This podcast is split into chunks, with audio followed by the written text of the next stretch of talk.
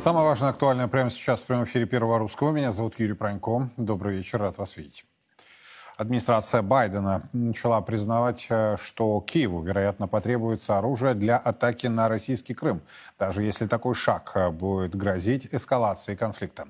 Об этом сообщили источники «Нью-Йорк Таймс» среди американских чиновников. Изменение позиции Вашингтона собеседники газеты связали со сложившимся мнением, что если Россия почувствует риск потери контроля над Крымом, это укрепит позиции Украины на любых будущих переговорах. Среди чиновников и экспертов США ослабли опасения, связанные с угрозой нанесения России ответного удара тактическим ядерным оружием. При этом, по их мнению, риск такого сценария все еще сохраняется.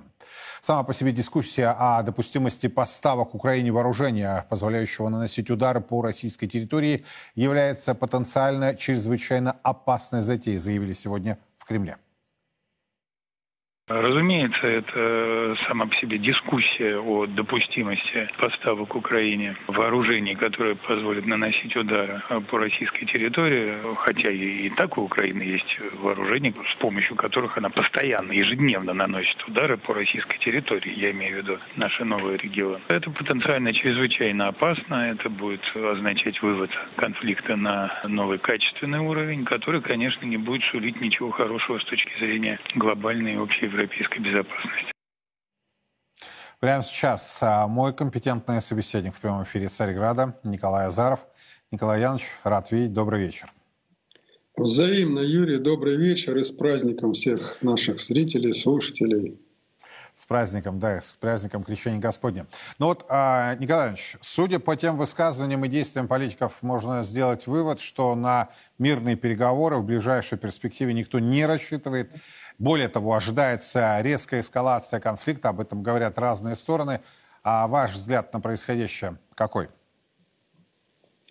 Ну, я неоднократно в течение вот этих почти девяти лет, э, прошедших после государственного переворота, высказывал свою точку зрения, что переворот затеяли американцы вместе с англичанами, они его провели, и они управляют киевским режимом, будь то Порошенко, Зеленский или там кто-то еще. А, не для того не затевали переворот, чтобы, воспользовавшись вот такой прекрасной для них ситуацией, вдруг а, пойти на какие-то мирные переговоры и прекратить этот конфликт. Они переворот затевали ради конфликта, военного конфликта Украины и России. Ради этих целей затевался переворот. Восемь лет они готовили армию киевского режима, Теперь, э, так сказать, военный конфликт начался. Ну, скажите, пожалуйста, где же логика? Про какие мирные переговоры можно в этой ситуации говорить? И то, что они начинают все больше и больше расширять номенклатуру поставки вооружений и будут продолжать. То, что они финансируют в громаднейших объемах, беспрецедентно. Ну покажите, какую страну вот за последние лет 50 они финансировали в объеме 115 миллиардов долларов вот за неполный год. Подчеркиваю, вот давайте ближайших их э, союзников посмотрим. Израиль, да и близко не стояла, так сказать, помощь, э, которая сейчас выделяется Соединенными Штатами и их вассалами в Европейском Союзе. То есть ставки сделаны большие, деньги не жалеются, и поэтому ожидать какого-то мирного значит, процесса, говорить об этом, конечно, балаболить будут, но реально никаких шагов не будут проводить до тех пор, пока не замаячит угроза разгрома этого режима.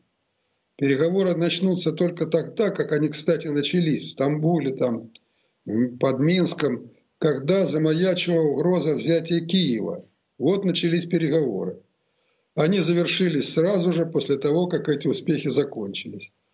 Поэтому переговоры могут теоретически или гипотетически начаться только тогда, когда над режимом действительно нависнет угроза его падения. Правильно ли я понимаю, что вопрос э, освобождения Киева является ключевым в этой связи? Ключевым является устранение вот этого режима. А режим может быть устранен в результате и мирных переговоров. И такие примеры в истории бывали, когда ставилось условие заключения, предположим, перемирия или мира путем формирования абсолютно другого правительства, которое реально представляло бы интересы народа Украины. Но для этого, еще раз я говорю, что должна сложиться критическая для режима и критическая для западных, так сказать, хозяев этого режима ситуация. В чем она должна заключаться? То есть как э, можно понять, что действительно они подошли к черте невозврата, после которого западные м, кураторы готовы будут на изменения? Юрий, ну это тут настолько очевидно, что я не хочу, так сказать, тут особенно распространяться. Что такое разгром режима, значит, ну ясно, что это означает. Даже не обязательно взятие Киева. Это устранение физическое? Ну, я еще раз подчеркиваю, что дело не идет, я не, не думаю, что пойдут на какие-то там террористические методы или там нанесение какого-то удара. Э, режим может с удовольствием уйти, когда поймет, что альтернативы другой не будет. Вот как вы думаете, Зеленский, как только он поймет, и его вся комарилья, что э, выхода из ситуации никакой нет, так он первый улетучится из города Киева. Но сейчас мы говорим об обратном процессе. Вот встречаемся мы с вами накануне а, очередного саммита Рамштайн, где, по всей видимости, будет объявлены, не по всей видимости, а точно будут объявлены новые пакеты. Вы сами уже отмечаете, что они беспрецедентные. А, но у меня возникает вопрос. А, попытка одержать реальную победу у ядерной державы, это вот настолько мозги сдвинулись? Или они в этом убеждены, что дело не дойдет до применения ядерного оружия? Юрий, ну, думать, что противник идиоты, дураки, не располагающие, так сказать, необходимыми данными, но нельзя. Так. Поверьте мне, они достаточно хорошо представляют себе ситуацию, имеют достаточно точные разведывательные данные, прекрасно взвешивают баланс сил. Задача у них вовсе не заключается в том, чтобы разгромить Россию или там добиться победы на военном поле, на поле сражений. Задача максимально обескровить Россию максимально втянуть ее в затяжные бои, в позиционную кампанию. Ну, в общем-то, вот мы видим сейчас, что э, так сказать, конфликт развивается именно по их сценарию, то есть затяжная позиционная война. И поэтому они очень заинтересованы, чтобы она продолжалась как можно больше, как можно дольше. Я не думаю, что кто-то там всерьез полагает, что киевский режим может одержать в этой войне победу, но думаю, что они считают, что им удастся затянуть ее там на годы. Годы, да, Николай, да, годы. Конечно, конечно, на годы. Такая, вот смотрите, еще раз возвращаюсь к той мысли, с которой начал. Государственный переворот. Последующие действия американцев в Украине в течение восьми лет. Это полное уничтожение реальной оппозиции, создание псевдооппозиции – полная зачистка информационного пространства полностью. Абсолютно карательный тоталитарный режим. То есть все они сделали для того, чтобы подготовить длительный, подчеркиваю, длительный конфликт с Россией. И вдруг его заканчивать. Ну, это нелогично. А где в этой системе координат сама-то Украина и простой украинский народ? То есть если мы говорим о том, что это кампания о, по обескровливанию России – но тогда от Украины-то, простите за прямоту, практически ничего не останется? Ну, конечно, но сейчас уже, смотрите, потеряно 50% вау внутреннего продукта страны. Ну, если так сказать по-простому, то, грубо говоря, половина промышленности в Украине сейчас не работает. А если такими темпами пойдет, но еще один год, ничего не останется от энергетики, и Украина останется вообще без какой-либо промышленности. Вы думаете, что американцы этого не понимают? Прекрасно понимают. Ну а что у них? Разве интересы Украины стоят на первом месте? Конечно, нет. Это болтология, что якобы они помогают защищать территориальную целостность Украины там, и так далее, и так далее. Хотят развития демократического Украины, хотят ее восстанавливать. Но если бы они хотели восстановить, то половина из той суммы, которую они выделили сейчас на войну, могла бы быть выделена на экономическое развитие Украины. И обладая такой суммой, Украина могла бы далеко вперед рвануть. Ну, представьте, 160 миллиардов долларов инвестиций. Но ведь этого не произошло.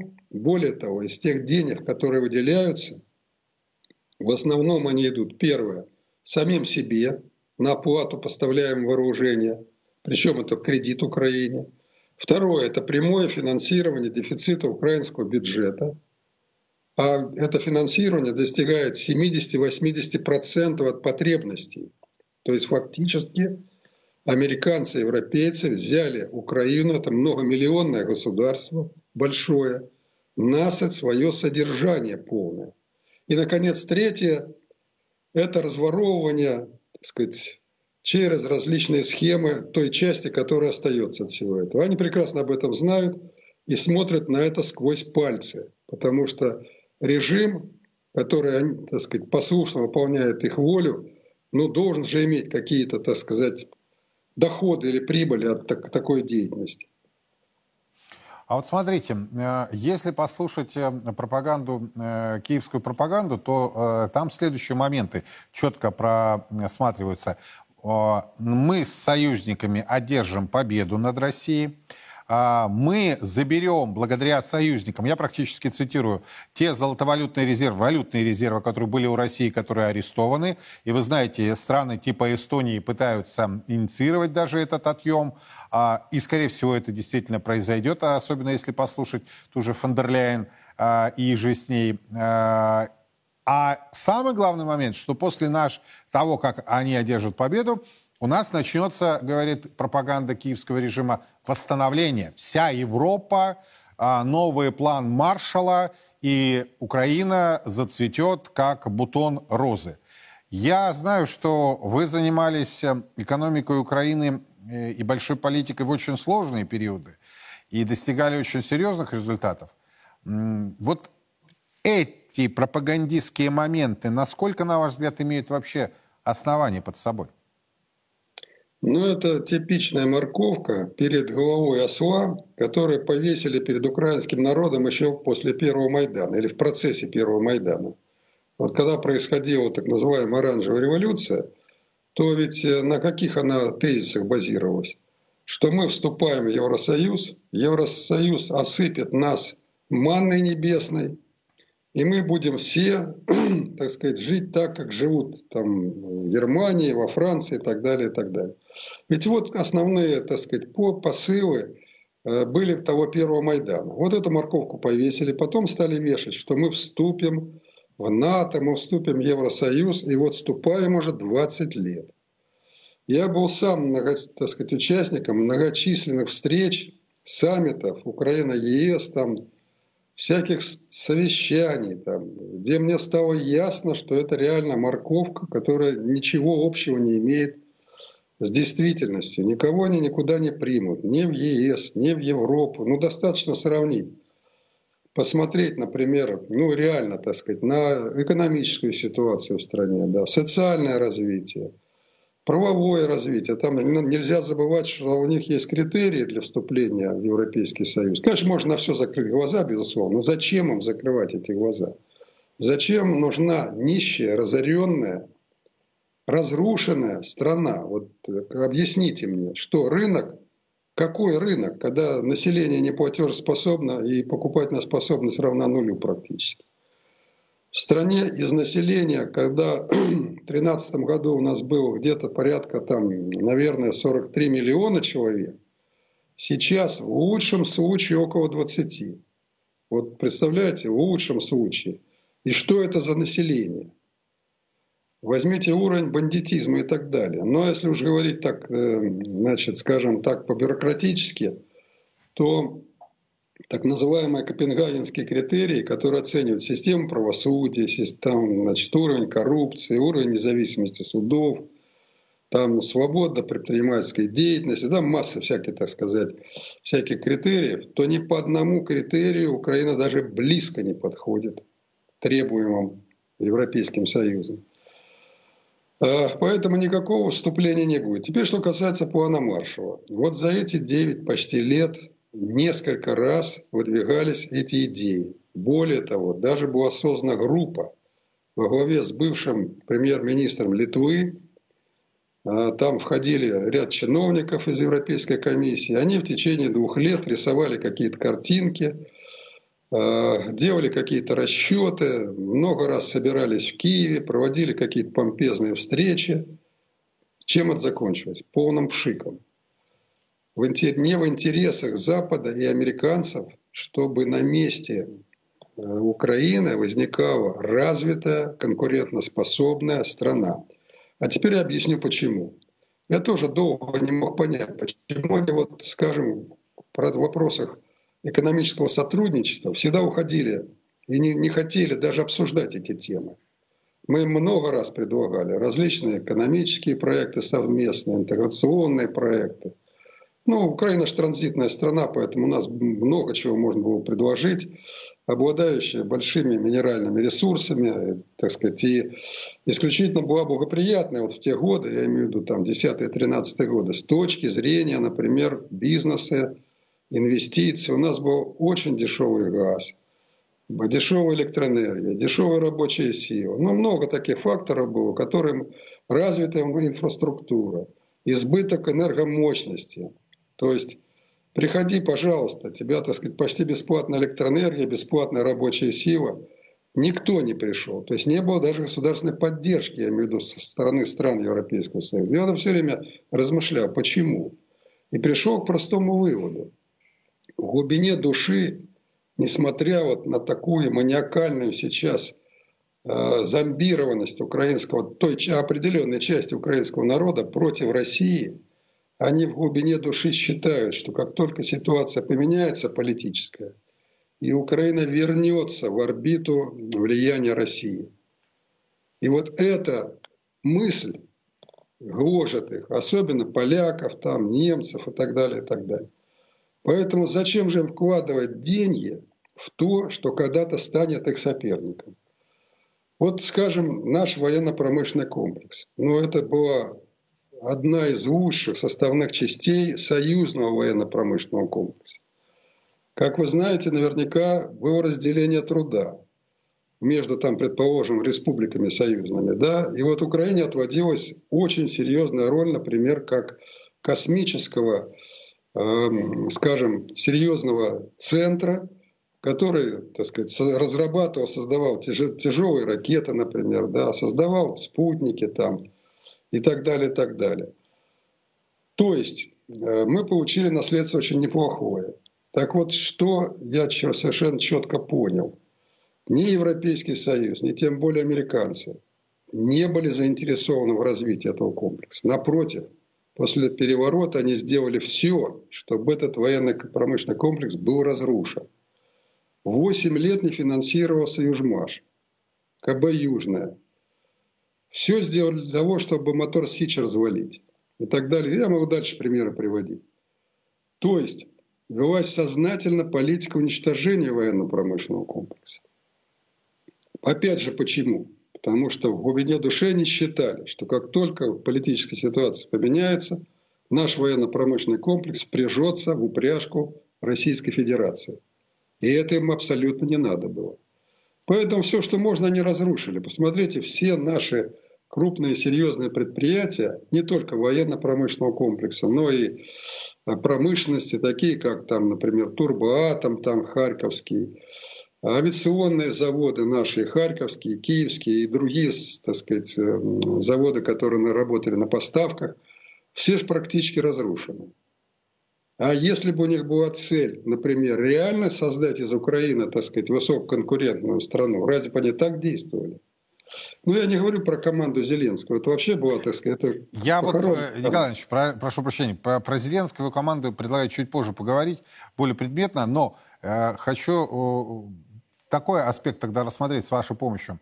Э, де-факто э, глава, главком а, ВСУ Залужный заявляет о том, что де-факто Украина уже член НАТО.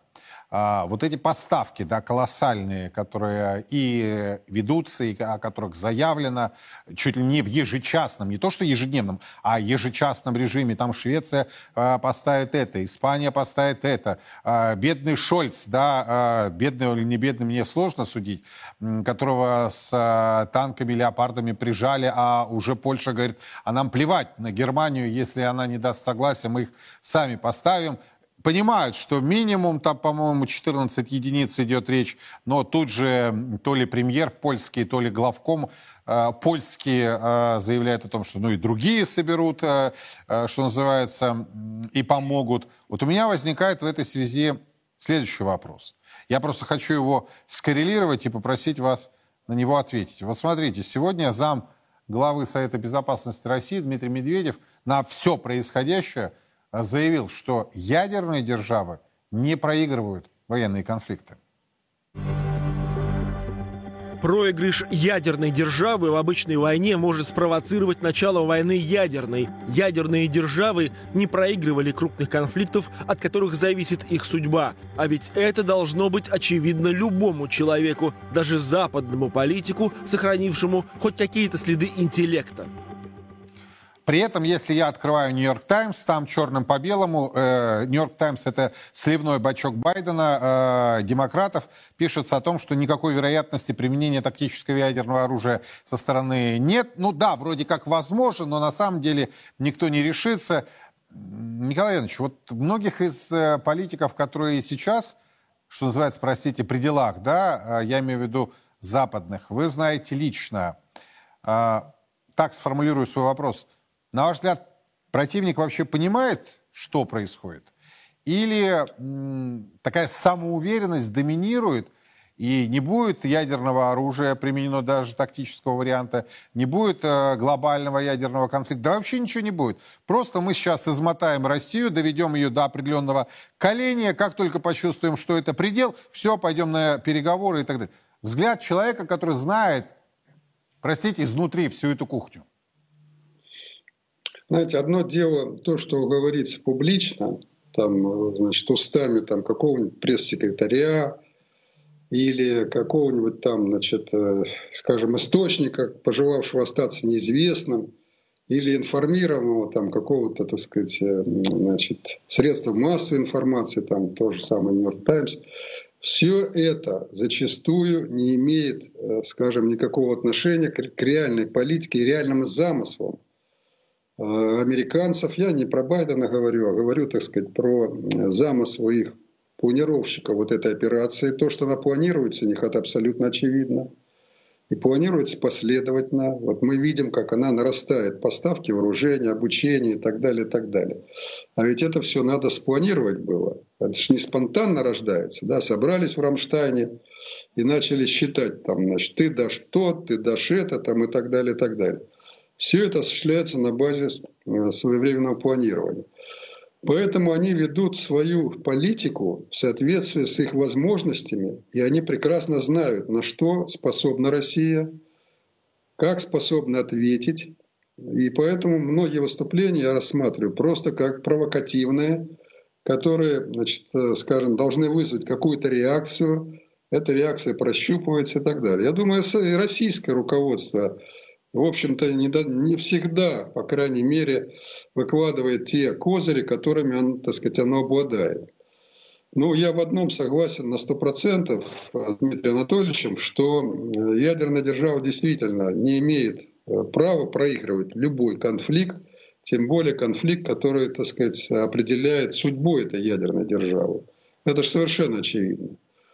И мы видим, что вот логика действий, скажем, развития этого конфликта со стороны России, она имеет нарастающий характер. И, скажем, до 10 октября, например, действия велись достаточно ограниченно. Ну, по крайней мере, энергетика Украины, украинского, так сказать, режима не страдала. И вот даже как развивались, скажем, э, воздействия на энергетику, и то можно совершенно четко увидеть закономерность. Если сначала, положим, не подвергались э, обстрелам, скажем, генерации, да, ну атомные вообще не трогали, но и тепловые генерации ведь практически их не трогали. За исключением там, так сказать, нарушения в основном э, распределительных узлов на этих генерациях то сейчас мы видим, что удары идут и по генерациям. И если вот это воздействие пойдет нарастающим этапом, да, ну, останется у киевского режима значит, генерация, скажем, атомных станций. Это 9 блоков, это приличные мощности. но их разгружать будет просто некуда. И вот э, когда я об этом подумал, то для меня возник сразу же вопрос, а вообще кто-то в руководстве сегодняшней Украины об этом думает или не думает? А ведь это абсолютно реальная перспектива. Абсолютно реально. Это, так сказать, еще 2-3 месяца вот такой работы, и все остановится. Я думаю, что и американцы это хорошо, ну, по крайней мере, думаю, что понимают. Ну, может быть, поэтому Столтенберг и заявляет, э, Опять-таки, э, я с вами полностью согласен, идет планомерное планирование, э, тем более и Оланд, и Меркель вообще заявили публично о том, что они лгали все эти годы на моменты подписания Минских соглашений. Но, как говорится, бог с ними. А, у меня складывается такое впечатление, что осознавая это, почему я начал со Столтенберга, они принимают, э, что вот он, водораздел, либо сейчас мы, а, они э, пойдут против России э, в наступление, как раз тот временной период, о котором вы говорите, 2-3 месяца, либо, либо Зеленский все. Ну вот их задача, безусловно, сохранить Зеленского, сохранить этот режим и так сказать, каким-то образом пережить вот этот сложный период. Ну, я же не могу гарантировать, что российское руководство будет действовать именно так, как мы сейчас с вами об этом говорили, да? Вот. Я говорю о том предположении, что, варианте, да. Угу. да, что если будет действовать вот так вот, да, то э, может очень быстро, так сказать, конец наступить. И вот это должно осознавать только руководство, которое, конечно, является марионеточным абсолютно, так сказать, на 100% но и все-таки то, та часть общества украинского, которая не потеряла здравый смысл и имеет способность рассуждать. Вот же я о чем говорю. А для этого необходима максимальная информационная работа с этим обществом. То есть сейчас, вот зажав своих людей в тиски э, значит, информационного вакуума, когда сообщается только то, что, ну, как правило, это дезинформация – вот если сейчас послушать эту дезинформацию, да, то создается абсолютно искаженное впечатление о... А я, кстати, регулярно стараюсь смотреть, слушать э, значит, то, что там, э, так сказать, э, втемяшивается в мозги украинцев, то создается абсолютно искаженное представление. В рамках этой искаженной, так сказать, ситуации, искаженного представления – и многие люди, которые, в общем-то, могли бы как-то повлиять на какие-то решения, они не влияют на эти решения. Вот почему так важно, конечно, все-таки информационная работа с украинским обществом и ставить крест, вот как я иногда слышу, что да вот там все зазомбированы, там все, так сказать, абсолютно там и так далее. Это все не так. Не надо преувеличивать, конечно, ту часть общества, которая, скажем, сохраняет здравый смысл. Как правило, она в любом обществе не очень-то уже большая. Но и считать, что ее, так сказать, нет в Украине, тоже неправильно. Но, словом, я все-таки немножко отклонился от того вопроса, который вы задали. Uh-huh. Все-таки возвращаемся вот к встрече в этом Рамштайне и вообще, так сказать, в той политике, которая сейчас проводится американцами они будут нагнетать ситуацию, еще раз подчеркиваю, в зависимости от того, как будет действовать российское руководство. Вот это для меня абсолютно ясно. Ну, то есть, если позиция э, России будет жесткой, то американцы, я так мягко сформулирую, будут это учитывать. Абсолютно верно. Абсолютно. Ни о каких обстрелах Крыма не пойдет и речи, если они увидят готовность отвечать очень жестко и очень серьезно. Ну, в общем-то, э, теракт на Крымском мосту показал, что российское руководство э, такое бережное отношение к инфраструктуре, критически важной инфраструктуре э, киевского режима в моменте это бережное отношение исчезло. Здесь с вами полностью соглашусь. Какой нажим, какова реакция, каково сопротивление – такая и конечная цель. Николай Иванович, вот э, вы говорите о зомбировании. Вы знаете, э, по-разному относился за прошедшее время к Зеленскому, от невосприятия его абсолютно до момента, когда мне, э, в том числе ваши коллеги, э, говорили о том, что э, недооцениваешь ты его. Э, и был момент, когда я улыбался когда ему вручали, значит, премию Черчилля, его называли современным украинским Рейганом. Вот он теперь выступил уже и перед обеими палатами Конгресса США.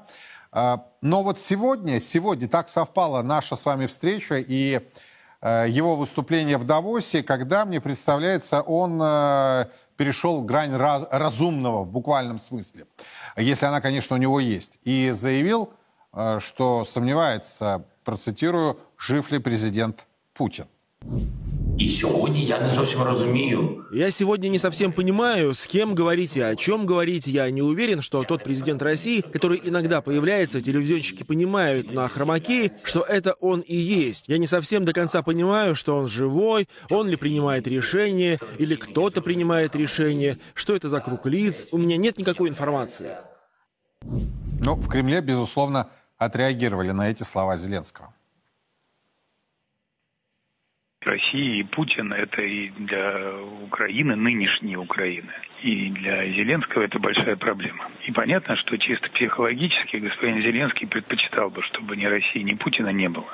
Но чем раньше он осознает, чем раньше украинский режим осознает и отдаст себе отчет в том, что Россия и Путин есть и будут, и что рано или поздно все равно придется отказываться от российского, тем лучше для такой страны, как Украина. В любом случае, тем раньше режим украинский проявит готовность учитывать требования России, которые будут достигнуты так или иначе, тем быстрее все закончится, и тем быстрее народ Украины приступит к восстановлению после вот той трагедии, которую киевский режим устроил. Я напомню, у нас э, на прямой связи Николай Иванович Азаров, человек, который не просто был в большой политике, а был премьером Украины и знает изнутри, в том числе ту кухню, которую, как правило, не видят зрители, читатели и слушатели. Николай Иванович, вот даже если брать за основу э, недалекость Зеленского, но его же кукловоды должны понимать, что есть рамки приличия, вот есть грани приличия, в конце концов, дипломатия есть, дипломатический язык. Или, собственно, это все растоптано и не приходится на адекватность рассчитывать? Знаете, вот когда я сейчас слушаю вот эту тираду значит, Зеленского, да, э, то мне сразу же пришла в голову такая классическая фраза «И тут Остапа понесло». Э, ну, помните, да, из, так сказать, классической книги. Так вот, вот что интересно. Ну, я знаю этого деятеля, так сказать, достаточно давно, и мне трудно перестроиться. Вот, э, перестроиться и, скажем, вот от того человек, человечка, который бегал между столами и собирал чаевые, или выпрашивал, так сказать, скажем, э, за наличку выступ на каких-то корпоративах, а потом рассказывал скобрезные анекдоты, и вдруг он стал президентом Украины. Ну, мне сложно перестроиться. Но за вот эти годы, значит, если бы он обладал хоть какими-то элементарными познаниями или желанием, скажем, вот вникнуть в эту сложнейшую работу руководителя, да, он мог бы, наверное, чему-то научиться. Но, видимо, так сказать, Бог не дал ему ума, родители тоже не постарались. И вот, вот такой человечек, в общем-то, стал с усилиями, западных спецслужб прежде всего раскручиваться. Да? Ну, я, кстати, не, не, на, не на нем одном э, знаю и мог бы, так сказать, рассказать про целый ряд фигур, которые, в общем-то, из себя ничего не представляли, но были раскручены, раздуты до неимоверно высоких, так сказать, э, значений. И потом они очень быстро сдувались. Точно так же вот этот Зеленский – и Остапа понесло, и он подумал, что ему все дозволено. Вот дозволено появляться в таком хамском виде, да? дозволено высказываться, там, Бог знает, нести всякую чушь. Все равно то, что он говорит, все это будет восприниматься как откровение последней инстанции. Но надо сказать, что западный ведь э, политикум тоже ждавал многочисленные примеры. Да посмотрите на Байдена, ну это вершина западной политической элиты. А смотрите, что он несет иногда. Ну, вспомним, да? И никого это не удивляет. Посмотрите на все эти там Лиза Трас, там Бербок, там еще каких-то деятелей. То есть вот уровень настолько упал, что вот э, комментарий Пескова дипломатичный, очень аккуратный, очень мягкий. Ну, он, скажем, мягко говоря, не очень соответствует вот тому, что сказал по-хамски абсолютно вот этот вот Зеленский. То есть, э, и отвечать ему, наверное, надо было пожестче. Вот как мне представляется. Я не хочу там Пескова критиковать, умный, так сказать, разумный человек, но в данном случае вот разительный контраст между мягким, дипломатичным, просчитанным, так сказать, выверяющим каждое слово, каждую фразу, и тем, что вот этот вот деятель нес, просто нес. Но его понесло. То есть контроль Запада, а может быть им так нравится, Бог его знает. Они же там свои, так сказать, у них расчеты. И потом есть аудитория, аудитория, которой это нравится. Я, кстати, поражался. Вот на, э, когда мне приходилось участвовать в всяких телевизионных там дебатах, вот э, ну, я сейчас старался находить аргументы, доступные для людей, старался цифры приводить. А мне в ответ говорит, да врешь ты, все это не так, все это ложь там и так далее. Ну, как ты доказать? Вот как ты ему докажешь, что ты говоришь правду? А народ аплодировал, понимаете? Там особенно все эти манипуляции с э, так называемой оценкой рейтинга. Только как, только как только ты говоришь, рейтинг падает, да, цифры вот эти на экране. Как только оппонент какой-нибудь Яценюк выступает, его сразу там под 90% аудитории поддерживает. Ну, мы что прекрасно знаем, как эти 90%, так сказать, фиксируются. Но, во всяком случае, вот то, что значит, сейчас происходит в политике, сейчас с киевским режимом нечем разговаривать. Не с кем разговаривать. Вот это вот выступление, так сказать, Зеленского на Давосе, да, ну, который давным-давно стал пустой, вы говорили, там, на, на мой взгляд, абсолютно, так сказать, пустая говорильня, да, э, на которой там Порошенко, помните, так сказать, вытаскивал на трибуну, так сказать, изрешеченную, так сказать, обшивку автобуса, где он это, так сказать, брал, зачем он ее тащил на трибуну. Ну, то вот прошло, сошло с рук Порошенко. Ну и вот теперь этот Зеленский несет, так сказать, что попало. И никто на это не реагирует. Геннадьевич, ну, вот вот... Вы, вы вспомнили, что он между столами бегал а и за наличку корпоратива проводил. Мне тут коллеги показали некоторые клипы, в которых он участвовал. Я, честно говоря, э, ну, скажу так, по-мужски был удивлен э, и несколько был более о нем высокого мнения, что ли. Э, что до такой низменности человек не опускается, а оказывается, опускался и не раз. Но вот смотрите, опять-таки, что называется, звезды совпали. Э, сегодня стало известно о заявлении украинского продюсера э, Юрия Бардаша, который заявил, что Владимир Зеленский употребляет наркотические вещества. Есть и доказательства, есть люди, присутствующие и на совещаниях, и на вечеринках, это в 95-й квартал, ну, то есть и не надо никаких доказательств. Я человек, прошедший многое, видящий многое. Э, человек, который никогда не сталкивался с наркотиками, он вообще никогда ничего не поймет. Ну, то есть человек, который сталкивался с наркотой, он видит человека, видит мимику лица, он уже понимает, что-то не так, ну, вот и все. Этот, ну, он, мне кажется, его поддерживают, чтобы он не умер. И это, ну, то есть и поддерживают его очень серьезные медики. Это, ну, это серьезная какая-то история, потому что он выглядит так, как если бы он висел там 4-5 дней без остановки. И он выглядит так каждый день. То есть и это видно, что его просто там электрошоком его бьют. Я не знаю, что делают. То есть на лице вся тяжесть. Все говорят, это от войны. Да хрен там это от войны. Это вообще не от войны. То есть э, э, он переживает за свой народ, а я вас умоляю, артист переживает только за свою жопу всегда. Я сейчас грубо, грубо, но я не беру художник, артист. А, а Зеленский артист, чистейший актер, артист. Вот э, сказать, что он переживает за свой народ, если бы он переживал за свой народ, то сейчас бы 400 тысяч человек не было бы убитых. Николай вот а, опять-таки основываясь на том, что вы э, этого персонажа знали лично, да, и знаете лично, а, если действительно то, о чем говорит э, Юрий Бардаш, правда, то какими могут быть последствия, на ваш взгляд? Юрий, ну, я никогда не утверждаю того, чего не видел лично, так сказать, ну, не видел документов каких-то. У меня нет данных утверждать то, что утверждает Юрий Бардаш. Поэтому я много раз слышал об этом, слышал от людей, скажем, которым можно доверять, но, тем не менее, поскольку я сам об этом не знаю, я не буду об этом говорить. Ну, а то, что если это действительно так, ну, слушайте, он по многим параметрам абсолютно не соответствует, э, скажем, той вот сложнейшей работе президента в такой ситуации. И там его вид, действительно, я согласен с Юрием Бардашом, это игра, самая настоящая игра на публику.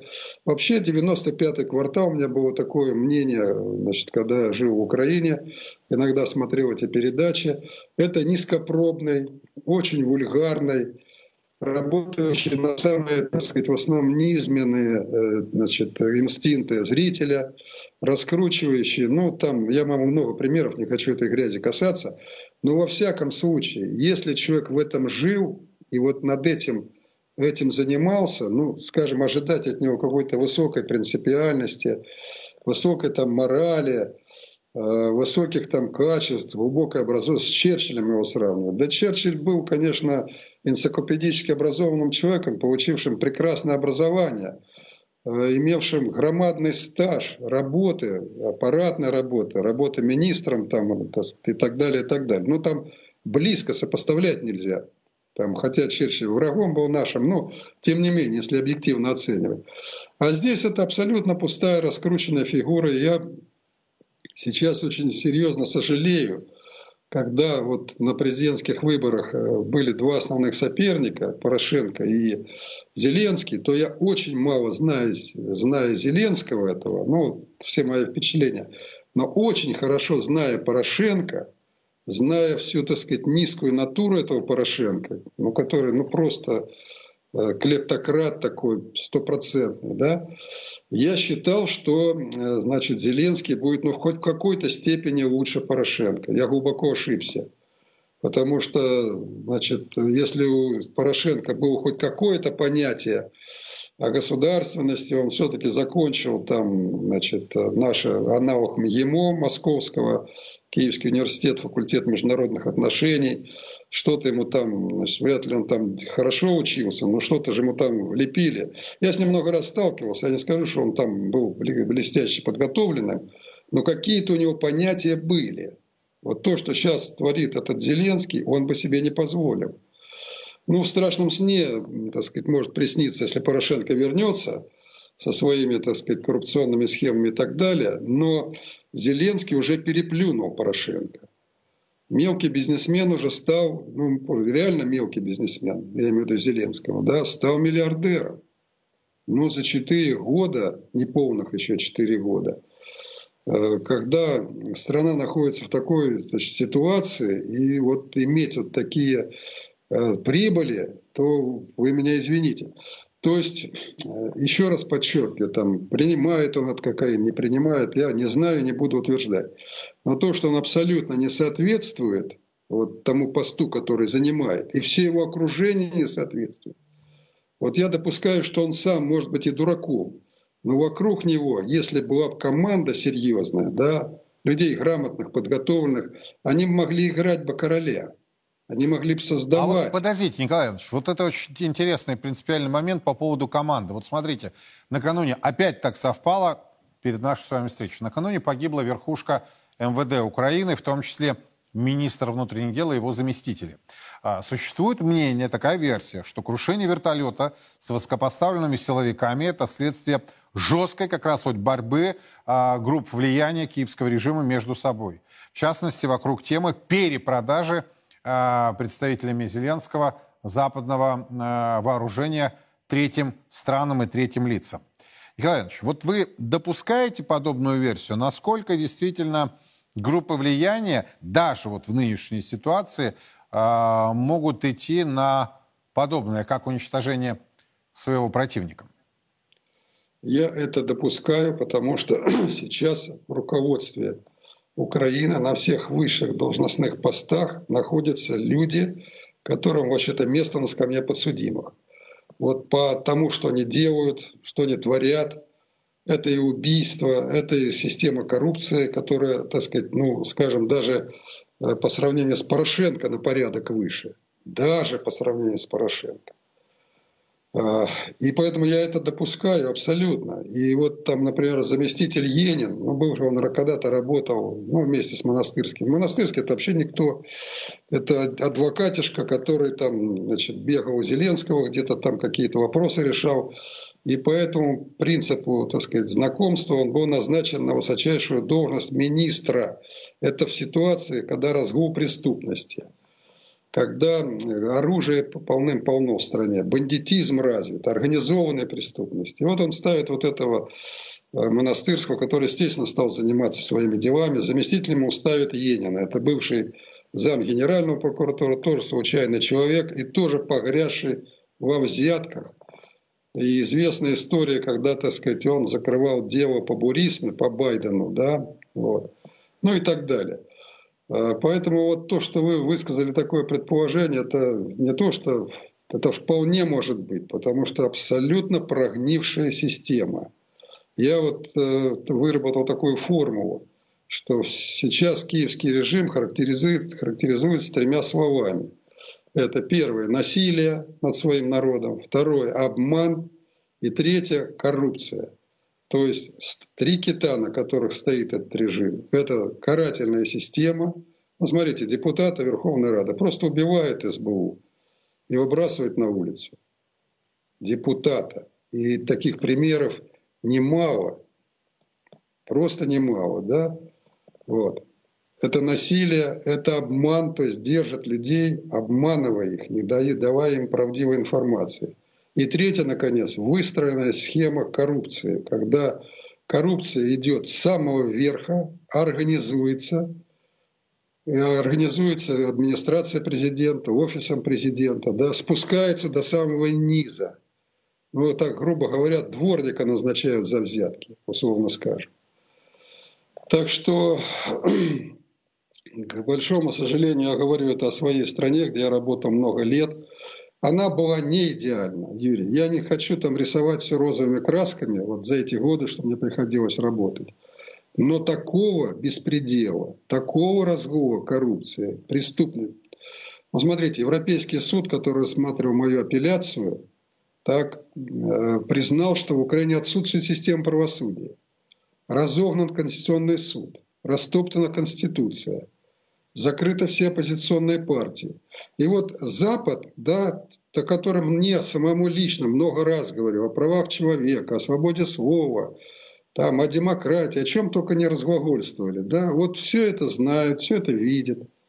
И ничего, все нормально, все сходит с рук. Лишь бы этот режим, какой бы он там ни был, лишь бы он воевал с Россией.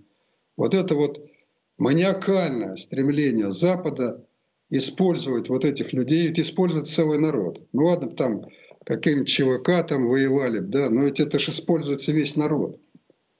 Весь народ Украины погружен вот в эту вот кваку. Да. Вот смотрите, я предлагаю, э, завершая наш разговор, вернуться к ключевой теме опять буду опираться, вот мы много говорим о Западе, кстати, там Зеленского представляют действительно как истинный в последней инстанции, демократ, ну а то, что там э, есть перегибы, ну так война, э, все списывает. Меня э, потрясает, я когда включаю западные каналы или читаю западные газеты, вы знаете, я постоянно ловлю себя на мысли, кто из нас находится в адекватной ситуации, кто из нас больше имеет информации о происходящем, я или они. у меня складывается впечатление, что сидя в России, я могу и слышать и Зеленского, и фон дер Ляйен, и Бареля, и Лаврова, и Путина, и Байдена, и составлять общую картину. А с той стороны, вот уж действительно, где цензура-то по полной программе. Но все же, вот смотрите, опять-таки, последний выпуск «Нью-Йорк Таймс», где в статье говорится, что рано или поздно конфликт завершится, и Киеву нужна будет защита Запада, например, членство в НАТО. Цитата. «Украина захочет твердые гарантии безопасности, это может расколоть Запад. Страны Центральной и Восточной Европы потребуют членства Украины в Североатлантическом альянсе, а западноевропейские союзники откажутся». Конец цитаты. Однако Запад воевать за Украину и напрямую противостоять России не хочет, так что любые гарантии будут хрупкими, если только Москва не потерпит полное поражение. Но и это Запад не устроит, так как чревато ядерной эскалацией. Дипломатам придется потрудиться, изобретая механизм защиты, резюмирует Нью-Йорк Таймс. Вот в этой связи, опять-таки, Николай Ильич, вы опытный политик. Что значит предоставить гарантии безопасности Украины? Где гарантии безопасности России? Как выстраиваться должна новая модель, если сами же ну, вот, э, представители Польши, Литвы, Латвии, особенно такие ретивые, да, и громкие, я бы сказал, шумные до истерики, говорят, нет-нет-нет, никаких э, больше гарантий э, безопасности для России на ту же фразу президента Франции Макрона. Вот на ваш взгляд, в чем это может заключаться и в чем оно должно заключаться? Ну, давайте вернемся, так сказать, немного назад, да, до государственного переворота. Ну, скажем, Крым входил в состав Украины, Донбасс спокойно работал себе в составе Украины. Какие были, скажем, угрозы? Вот я работал премьер-министром, мы рассматривали военные доктрины, да, стратегию безопасности Украины. Мы не видели никаких угроз Украине, не видели никаких. А в чем причина? А причина в том, что проводилась политика нейтрального статуса Украины, без ядерного статуса. А вооруженные силы у нас огранич... были ограничены минимальными нашими, так сказать, э, скажем, необходимыми критериями. Мы не собирались сами ни на кого нападать. И мы не видели никаких угроз со стороны тех же самых поляков, Литвы, там, России еще кого бы то ни было. И нам никто не предъявлял территориальных претензий. Я, кстати, вспоминаю, что мне приходилось бывать вот в граничащих с нами странах, да, скажем, Словакии, в кабинете, я уже сейчас не помню, то ли премьера, то ли председателя парламента, я увидел вдруг картину, где наш, так сказать, Ужгород, э, где наша часть Закарпатья изображена как часть, э, значит, Словакии. Э, гобелен такой. Вот. Ну, я сказал, слушайте, вы же меня принимаете, но снимите. Так при мне сняли этот гобелен. Сказали, что вот они, он висит там сто лет, мы на него внимания не обращали, и поэтому вот извините. То есть не было, мы не видели никаких угроз. Откуда появились сейчас угрозы безопасности? А появились, исходя из того, что Запад проводит агрессивную политику в отношении России, и Россия, естественно, так сказать, сделал вывод, что Украина – это таран против России. Причем мощный таран. Украину же нельзя сравнить ни с Литвой, ни с Эстонией. Вы согласны со мной? Конечно. Даже с Польшей. Даже с Польшей. Потому что э, у нас громадная граница, две, по-моему, две с половиной тысячи километров с Россией. Так? Э, громаднейшая граница. И поэтому, естественно, когда в июле прошлого года, не уже не прошлого, а позапрошлого, 2021 года Зеленский разрешил значит, э, репетицию или там значит, э, экспериментальные э, так сказать, полеты бомбардировщиков, несущих ядерное оружие, которые отрабатывали в небе Украины, так сказать, отрабатывали возможность ядерного бомбометания по территории России, я себе подумал, ну это же надо быть крайним идиотом, чтобы разрешить такие полеты над своей страной – это же прямая, э, прямой сигнал руководству России, который говорит, слушай, я для тебя большая угроза. Не говоря уже о том, что он высказывался о размещении баз НАТО на территории Украины, так и ракетных установок. Ну что ж ты, дурачок, делаешь? Ты же превращаешь страну в полигон, железно полигон военных действий. И вот поэтому гарантия безопасности Украины в ее безъядерном статусе, в нейтральном статусе, так, и никаких угроз Украина испытывать не будет. Напротив, она вернется к своей роли транзитного моста перед, между громадной страной России и Европейским Союзом. И в Европейском Союзе не всегда же будут эти Бербоки, там, э, фон дер Ляйен, там же были, я знаю, были же приличные люди – в руководстве Европейской комиссии, Европейского союза, да и в руководстве Германии, которые понимали свою выгоду, свои, так сказать, интересы. И вот в этом сбалансированном мире никаких участия ни в каких военных блоков не нужно, по большому счету. Так что вот так вот, Юрий. Не, не, не настолько это и проблемный вопрос, если бы было бы желание его решить. Николай Иванович, спасибо огромное. Да, Конечно. ситуация серьезная. Э, никогда не думал, что мы будем с вами ее обсуждать. Николай Азаров был у нас на прямой связи. А, мы продолжаем внимательно следить за развитием ситуации. Э, судя по тому, что э, заявляют вот эти западные кураторы Зеленского, они готовы и дальше нагнетать, они готовы и дальше продвигать э, свои тезисы, это так, если мягко сформулировать. Однако я возвращаюсь э, к вчерашнему, вчерашней встрече президента Путина с ветеранами Великой Отечественной войны, с блокадниками Ленинграда. Я напомню, что в эти дни, три дня, продолжаются памятные мероприятия, посвященные 80-летию прорыва блокады Ленинграда. Так вот, Путин сказал – победа будет за нами. По одной простой причине. За нами правда. И когда на Западе некоторые делают вид, что неонацистов на Украине нет, а, они не просто заблуждаются. Они делают это абсолютно осознанно. А, неонацизм, нацизм в генетической памяти нашего народа – это неприемлемая форма недопустимая форма правления, когда людей делают на правильных и неправильных. Вот против этого Россия сейчас и борется. На сегодня это все по будням в 6 вечера. Анализируем ключевые темы и события. Меня зовут Юрий Пронько. До завтра.